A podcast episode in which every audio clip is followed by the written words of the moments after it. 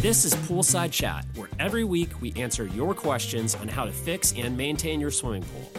Poolside Chat is presented by InyoPools.com, helping pool owners find the right parts since 2001. Now here's your host, Matt and Rob.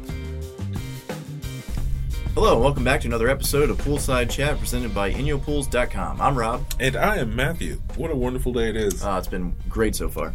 Fantastic? Yeah. Yes. Superfluous. Yes. It was unnecessary. All right, our first and only question, is about pool cleaners. Let's dive right into it. Ooh. Do I need to take the pool cleaner out when I shock my pool? Rob, go for it. All right, I'll take it from here. All right, pick it up. Yes. Here's the baton. Yes, you do need to take the cleaner out when you shock the pool. When you shock the pool, you're taking your chlorine level up to about, 10, 11, 12 parts per million when you're normally running it at anywhere from 2 to 4 parts per million. So anytime you have a high chlorine level on plastics, it's going to affect it. So if you want to extend the life of your cleaner, we strongly recommend taking it out. And when you do take it out, hose it off with some fresh water, get the chlorine off of it so it doesn't dry on it. And I think that about answers it. Yeah. So you did a really good job. Yeah, thanks. You got anything to add to that? Left nothing for me. I was going to do an analogy. Like, if you want your pool cleaner to break apart like an onion's layers, just leave it in the pool. That doesn't work either. You know what? I should have just been quiet. Yeah. But thank you for killing this for me. It's been another wonderful episode of Just Rob.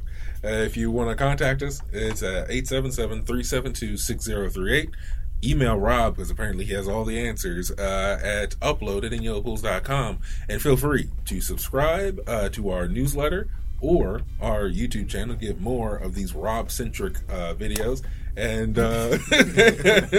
and once you subscribe to our newsletter, you will get our 128-page pool maintenance guide. That's 128 times more than one page. Did you know that? Yes. That is simple math. I learned that in algebra. But this has been fantastic. Rob, you've been the only one talking. All right, bye. Bye.